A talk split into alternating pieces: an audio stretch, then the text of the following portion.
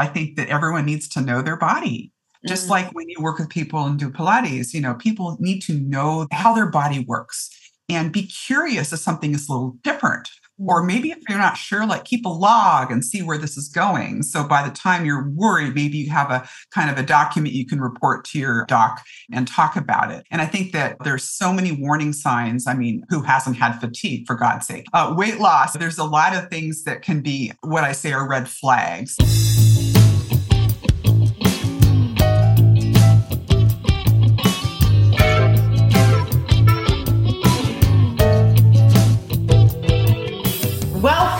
To this week's podcast. And this week, I'm really excited to be welcoming Doctor Susan Baumgaertel back to the Moving Through Menopause podcast. Hello again there, Doctor B. How are you doing today? Hi, Philippa. I'm great. So, so delighted to be on with you. Oh, thank you so much. And today, you know, we're talking about something that lots of people can struggle with, either themselves or uh, by proxy when family members are struggling or suffering. I've had my own journey with this, and it was, of course, a childhood cancer that I was dealt with my eldest son, who was diagnosed when he was only one year old. So, yeah, this has kind of coloured my life, if you like, in a way.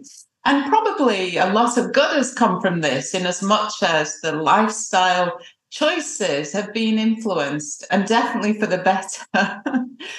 And I know this is a cause close to your heart and that you work an awful lot with the cancer charity. Tell me all about this, would you please?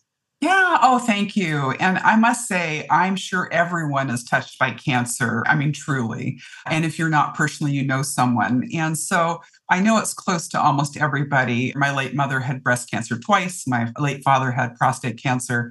I mean, everyone has a story like that in their families. But, you know, I'm a physician by training. I've actually celebrated thirty years as a doctor today, actually this month coming up.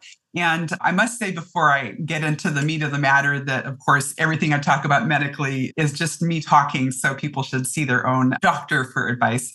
You know, the cancer part, I actually wanted to go into oncology. During med school, I actually had a mentor that really wowed me and supported me in primary care. And so that was my bent. But truly, I realized that all these years I've been caring for people with their cancer, regardless, I'm just not treating their cancer per se. And so I think that was a better match for me. I have just such an understanding and a depth and breadth of experiences in that venue. But really, you know, one thing that's near and dear to my heart, which you mentioned, is a nonprofit organization called Cancer Lifeline. And it's a local, regional, actually even national, international, if you want to put it that way, because dare I say, COVID turned everything online. And so people can access our services. And we're actually doing a, a fundraiser this month, and it's just really an honor to be the president of the board and to be connected to such a wonderful organization. I mean, doing amazing work, and it's so needed. These voluntary organizations really prop up our health services and support people in the darkest hours. And so that's really amazing work that you do, and thank you so much for doing that. So we're talking predominantly here about women in the Moving Through Menopause podcast. And so, you know, cancer just is the word that fills people with dread, just, you know, the very hearing of that word. But we have to acknowledge that as we get older and move through life, that there are certain ailments that we're more likely to experience. And of course, we can't skirt around this topic of cancer, can we? So what sort of common cancers might women be experiencing or subject to around this time of life? Yeah, I think about, well, what's going on during menopause? Well, we're in midlife, or we're approaching midlife. So a lot of it is due to the aging process. It's not menopause per se, but, you know, frankly, I think a lot of women, when they're going through menopause or maybe have gone through menopause recently, there are many things going on in their family structure. If they have kids, perhaps they're empty nesters, or there might be soon, maybe their parents are frail or elderly, or they've passed. And so there's a lot of life transitions. And dare I say that many women will put their own personal health on the back burner and really not attend to that. So I love this topic because I think there are many things to pay attention to, but I really believe that when you focus on the word cancer, which of course is a deer in the headlights for everybody, you should really think about the things that we can actually screen for or even prevent, or if you catch early, treat and be successful. And so I have a really short list, frankly, because there's millions of cancers. But, you know, we think of breast cancer, of course, getting your mammograms. We think of colon cancer, which is now kind of, we're being screened at younger ages. We think of cervical, uterine, endometrial uh, cancer, skin cancer. You know, all of those we can screen for to a certain degree, and we can be proactive with our health. Unfortunately, there are many cancers that are difficult to screen for. And many of us know family members or people who've had pancreatic cancer or ovarian cancer, and that, that becomes very, very challenging. But really, there's also kind of the things to think about at this time frame is, do you have familial or genetic risks? Do you have symptoms? Are you someone who should cut some lifestyle habits? Like, are you a smoker or a drinker and those kind of things? And so I think, again, there's a myriad of other cancers that do factor in, but it's not just because of menopause. Yeah, yeah, that's it, isn't it? The time of life is really more yeah. pertinent. For the average woman around the age of fifty-one, fifty-two, when menopause is complete, shall we say, or the menstrual cycles are complete. And so, yeah, we're in that midlife time frame. So you talked about screening programs, and obviously there are screening programs that we can be called for by our doctors. And I know my husband, he probably won't like me for telling you this, has just been in receipt of the screening for the bowel cancer. I think we just get one opportunity, that's my recollection, in wow. the United Kingdom when he's just turned fifty-eight. You get a, something through the post and then you deliver it to your doctor. So we'll, we'll be doing that, no doubt, in the next week or so. And then, of course, for women, the mammogram is a regular occurrence. It's not pleasant, is it? You know, I think some people do avoid going because of the pain or discomfort associated with that. Do you think that? Yes and no. And here's where I think it would be good to step back and talk about, you know, what are appropriate screening measures. I do think that there is a little bit of a slippery slope when you rely on your best friend, your mom, your aunt, your cousin, your coworker to tell you, oh my God, it's horrible, when really maybe it wasn't. Because we all know some women whiz through childbirth like nothing, and others say, oh my God, I would rather kill myself, you know. So it's the bell curve. And, and truly, I do think that mammograms are not painful. They may be very uncomfortable. I've had quite a few. I've had many, many biopsies. Don't even get me started on that, and a lumpectomy. But it is very, very, very, very momentary. I mean, just at that moment where you think you can't breathe, it's done. So literally, it's a momentary test. And yes, I mean, my whole chest looks red afterwards for a couple of days, you know, so it looks like I've been a little beaten up, but it's not painful in terms of what one would think of pain that is lasting, that is unbearable, that is just intolerable, like a surgery would be. Colonoscopy, oh my God, it's the prep. The colonoscopy, you're asleep, honey. You don't even remember a thing. But it's the prep where you're just like, you're really in love with your bathroom for a while. So I think sometimes these tests get built up to the point where people are like, oh no, I can't do that. My Aunt Maisie had something horrible. First of all, that could have been a different era. Maybe they didn't have the same kind of things. And they really do finesse the tests over time, depending, of course, where you live and what you have access to. I wanted to mention on colon cancer here, it used to be fifty and older. Now it's forty-five and older. You start getting colonoscopy. So very different protocols, different countries. And here it's every ten years, unless you have a funny polyp that buys you basically every five years. I know the guidelines are changing, but those are pretty steadfast guidelines here. Yeah. Well, it is quite a different story over here, has to be said. Yeah, the stool uh-huh. test and a routine colonoscopy is not something that we are offered. So wow. that's shocking to me because those stool tests are really, well, there are two out there. The one is just shows blood in the stool, which is, to me, I wouldn't say the word bogus, but it's almost like a lark. Imagine if you just had a little polyp or something in the colon that just happened to bleed at that time, and that's what your test shows. So, oh, you have blood in your stool, but you could have cancer and never have blood in your stool. So it's like, that is really not helpful. And the other one people ask a lot about is Cologuard, which is the other kind of more of a biomarker test. Again, there's a lot of false positives where your test is positive, think, oh my gosh, I'm dying. You go have your colonoscopy, whistle clean. So those tests are really second rate, and I'm really sad to know that you don't have the access to colonoscopy. But back to female cancers and screening too. I think we, you know, let's not forget about the P A P and about the pelvic exam. And actually, one of the most important parts, which is not even part of the P A P necessarily, is H P V testing. And human papillomavirus, or H P V, there are several subtypes that are linked high risk to cervical cancer. And so those are important. Some women's like, oh, I'm done with periods, I don't need a P A P. Well, you may not need a P A P every year, but make sure you know your H P V status, because if you're negative, great. If you're positive, not great. You have to really get more frequent testing. And again, there are protocols built for that. Yeah, and of course, we call it cervical screening here in the United Kingdom. So that's our version of the P A P. And yeah, to carry on having those smears even after the time when periods have ceased. And, you know, I think that's another kind of uncomfortable, invasive procedure. But as you say, the medical professionals have got so good at handling us as humans, you know, and so caring and kind. I think we really just have to be so thankful and grateful that this is offered to us, and take up any opportunities that we are offered to go and participate in preventative medicine, because that's what it is, isn't it, at the end of the day? Absolutely. Yeah.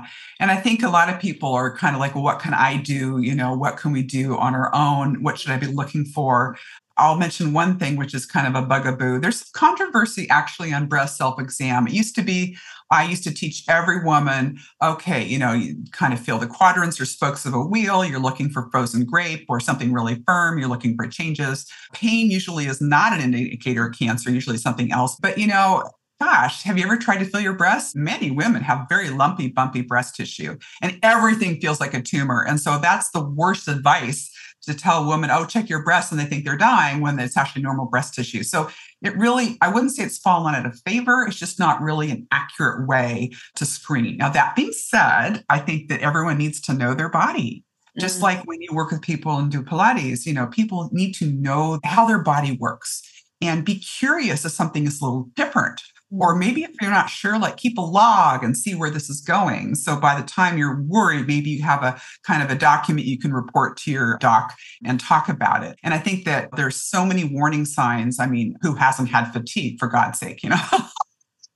Yeah. That could be a sign of cancer. Uh, weight loss. Well, who wouldn't want weight loss? But, you know, weight loss could be a sign of cancer. So, you know, I should, joking aside, you know, there's a lot of things that can be what I say are red flags. So like, let's say, for instance, when you're thinking about cervical cancer, if you have vaginal bleeding, not good. Any woman who's postmenopause, which means twelve months without a period or more, any vaginal bleeding is considered abnormal until proven otherwise. Mm. Let me tell you, there's someone's like, oh, it's like a period. I haven't had a period for years. Like, well, this is not a period. You know, you don't have any reason to be a period if you're sixty-nine, you haven't menstruated for eight years. No, you need to go get it checked. It could be endometrial cancer, it could be cervical cancer, it could be uterine cancer, or it could be nothing. It could be polyp. So again, pay attention to what's going on with your body. Look for those kind of warning signs. I don't want to leave skin cancer out of this discussion mm-hmm. because skin cancer is so important as we reach certainly at any age group, but midlife and beyond. You know, many of us recall a nasty sunburn when we were younger, long before we knew about skin cancer. In fact, I'm from Seattle, grew up in Ontario, Canada, and the big deal in high school, I didn't, but was to zip all the way down to Florida to Daytona Beach. All the folks would come back and they were like, you know, black and bronze, you know, you put baby oil to get the tan. Well, that was long before we knew about skin cancer. So having had a sunburn, even one sunburn can put you at risk. You know, look for changing skin moles or things. So those are all those things that need to be on our radar. Yes, absolutely. The getting to know me kind of piece. Uh, really understanding and not disregarding a sort of a niggly the thought that you might be having something bothering you, not to just put it to one side, you know, like you said, make time to explore that with your doctor, because you really wouldn't want to be kicking yourself at a later date. It's just not worth it. Yeah. Yeah. I mean, the self-examination, I think you're right, that uh, if you've never experienced what it feels like before, and then we start to feel our breast tissue, then it is lump. Mine are certainly very lumpy. I know that for a fact. But yeah. What we get to know by regularly examining ourselves is where those lumps and bumps are and whether or not there's any changes taking place. And of course, the nipples is another clue, isn't it? So, yeah, I mean, you know, nipple bleeding or discharge, maybe you have discharge when you're breastfeeding, and that shouldn't happen postmenopause. I would say not to harp on the cancer. There are other things that can cause that kind of discharge or bleeding too. And I had a papilloma causing nipple bleeding. It wasn't a tumor, but ten percent of those papillomas can hide a cancer. So of course it had to get a lumpectomy and take it out. Fortunately, it was fine. So there's a lot of really complicated algorithms that you may not know. So again, just pay attention to your body. You know, if you look at the skin, none of us have perfect skin, but if it's retracted, meaning it's kind of pulled down from within, there's a huge dimple. You didn't have a dimple before. That's not a good thing. You know, check it out. We're not talking thighs. You know, we probably have dimples everywhere, but we're talking breast tissue yeah. that we can see. And get back to genetics. I think that's important as well. So many people already know about a family history, and it's not just one great aunt or great grandmother with cancer that most likely won't impact your risk. But there are kind of cancer families or basically hereditary patterns. And we have ways of screening for that now. Sometimes it's more just the history taking, knowing your family tree, knowing who had what, when, and what age. But for those who are unsure or there are kind of heightened risks that we're really wanting to be precise about, there are blood tests now that have gone from the benchtop experimental to actually mainstream and clinically very valid, which will look for things like B R C A, B R C A, people may have heard of B R C A, or C H E K two and others that are syndromes. So one could be ovarian and breast, or one could be colon and breast, and maybe other cancers too, if you're male, prostate. So it's important, again, like you mentioned, don't stop and think like, oh, that's just kind of funny me, you know, keep track of it and then mention it, because there are good ways to screen. Mm. Yeah, really important. So talking about breast cancer specifically, I know that there's been a lot of debate about hormone replacement therapy and whether it's safe for women to use.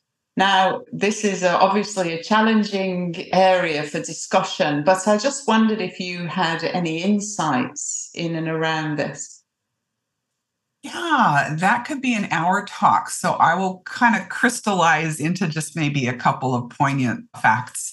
Almost everyone on the planet has heard of the Women's Health Initiative by now. It's in the early two thousands.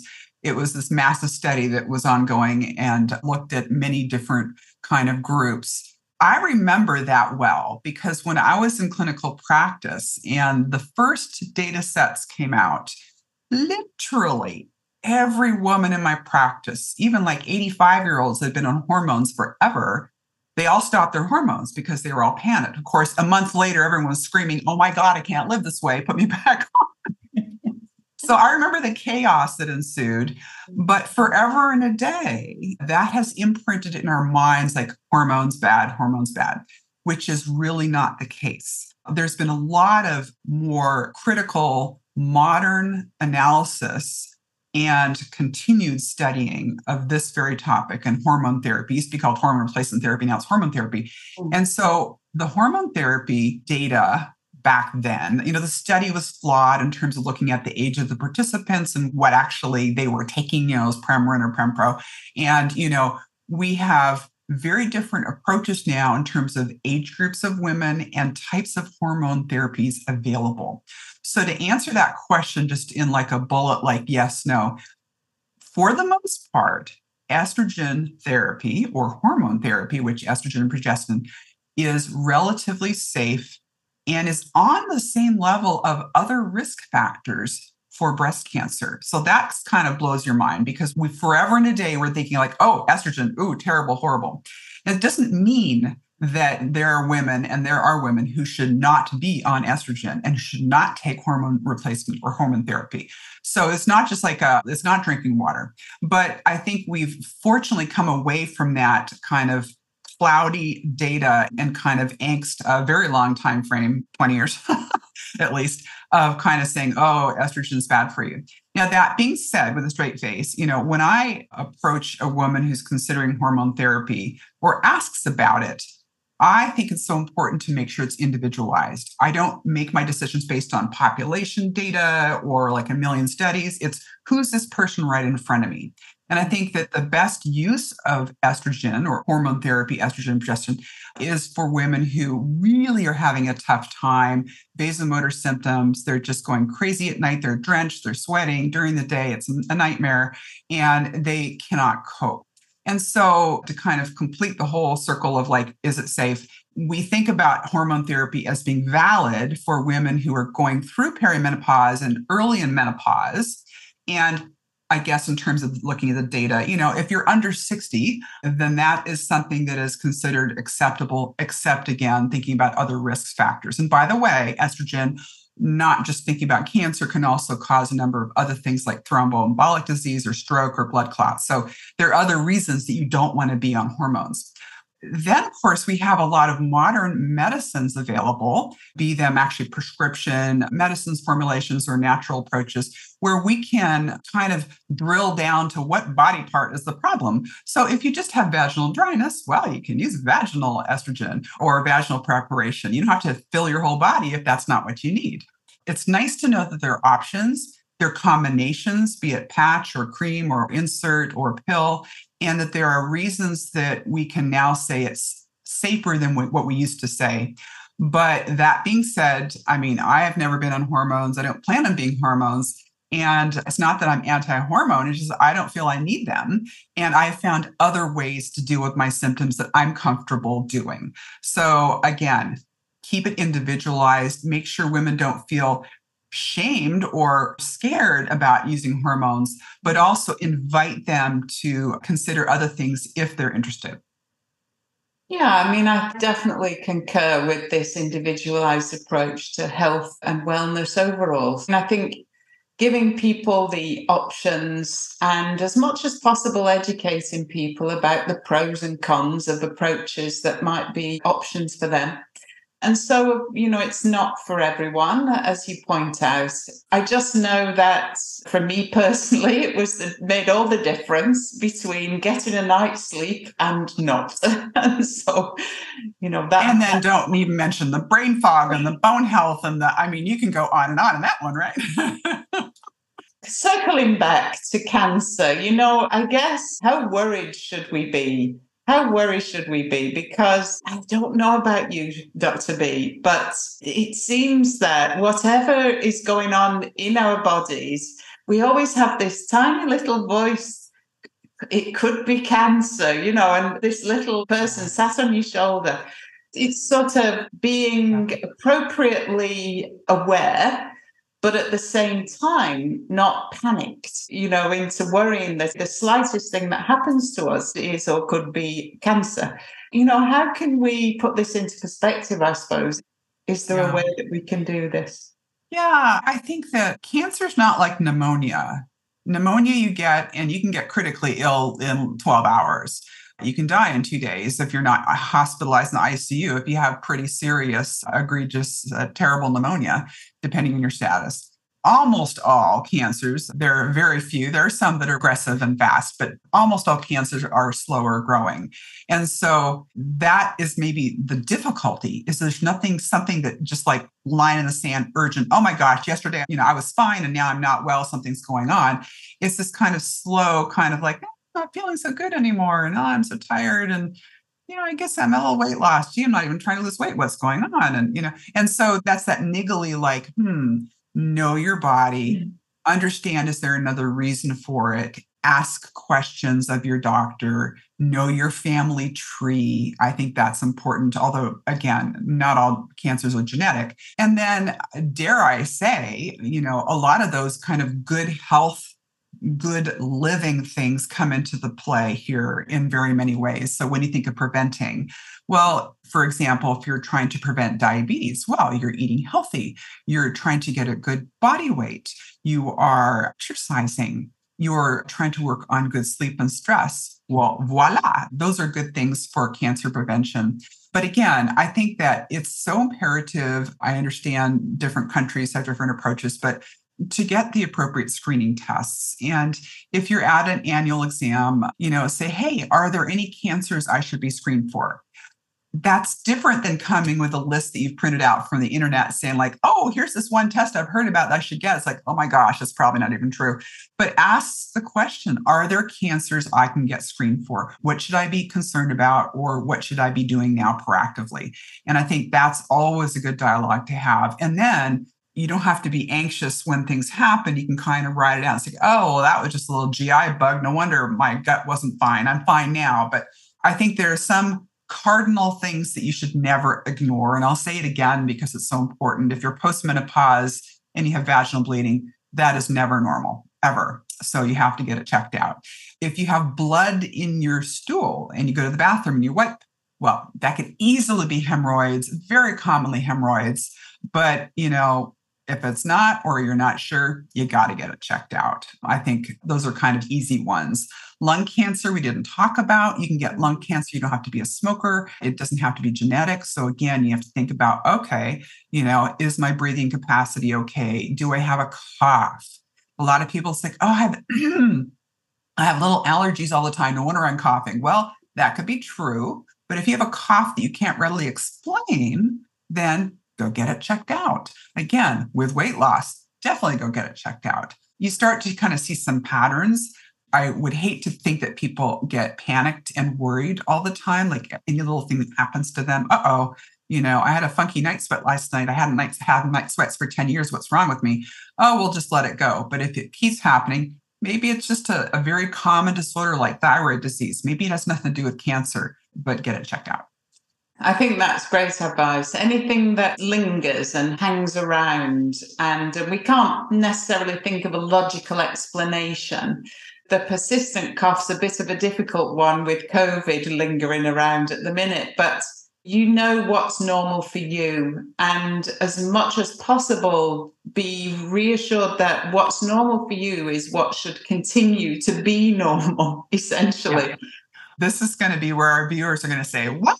Because as we go through menopause, this whole perimenopausal journey is like, oh my God, what's going on with this? What's going on with that? And so it is a reintroduction to your body. And yeah, things are going to be different. And yes, what you didn't have two months ago, you now have.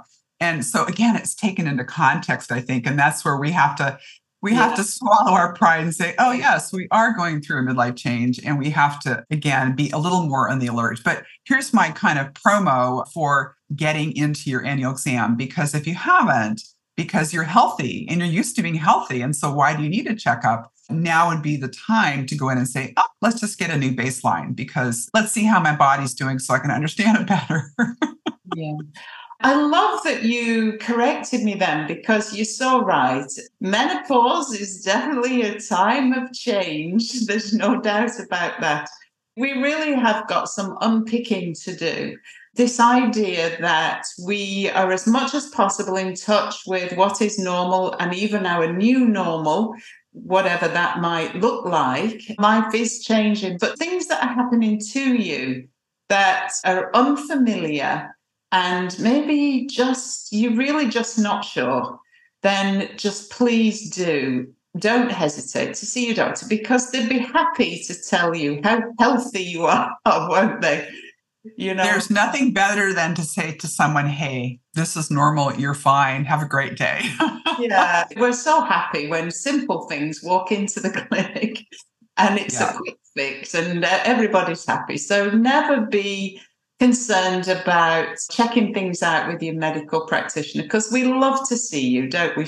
We love to see people It's really nice to feel that you're honoring their body, you're honoring their requests. And I think I would kind of put a little sell job here for women, because I think sadly, either we discredit ourselves like, oh, well, this is silly, I should just put up with that, or I don't have time, that's frequent, or you go in and maybe someone's not really listening to you. I think you need to be polite but firm and really kind of have your issues that you want to address and don't have them trivialized. You really don't want them to just, oh, you're fine, you're perimenopause. Like, well, I don't feel fine. I'd like to talk about it. And that could be mental health. It could be physical health. So I truly think that when it comes to cancer, we are our own best advocates in mm-hmm. terms of really trying to get what we need and get educated. Yeah, we do hear those stories. Infrequent, but well publicized usually, that, you know, when things do go wrong, yeah, people yeah. are not listened to and they have this uh, nagging feeling, and sadly they're shown to be correct. But those stories are, like I say, relatively infrequent and often overblown because, uh, let's face it, it's that kind of news that sells publications, isn't it? I think you're right that much as we love to see people, sometimes people do feel a little bit disregarded. Doctors are people too, and we're all having a day in the clinic sometimes when we're maybe not firing on all cylinders, or, you know, we are only human after all. They haven't, yes, come up with an algorithm for that, have they, Susan? So, oh, I hope there's no A I to replace me. I'm pretty sure that's impossible. Uh, but, you know, so sometimes we do have to be firm and advocate for ourselves when those times arise. But hopefully those times are few and far between. And for the most part, practitioners are giving of the best and really have our own best interests at heart. So, well, it's wonderful to chat with you across the Atlantic yet again. Thank you so much for your time today and your expertise. I really appreciate that you give this time for the benefit of uh, womankind, we'll say. I think it also benefits everyone in our lives too, whether they're female or not, because we're important to everybody. Uh, we make the world go round.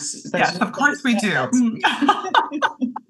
Always a treat to talk with you. And it's an excellent subject that some people don't want to really think of, but it's important to get knowledge and education about. So I'm so glad you had me on. Oh, thank you. Thank you so much. And I uh, look forward to chatting with you again. Take care. Bye thank for now. You. Bye. Bye.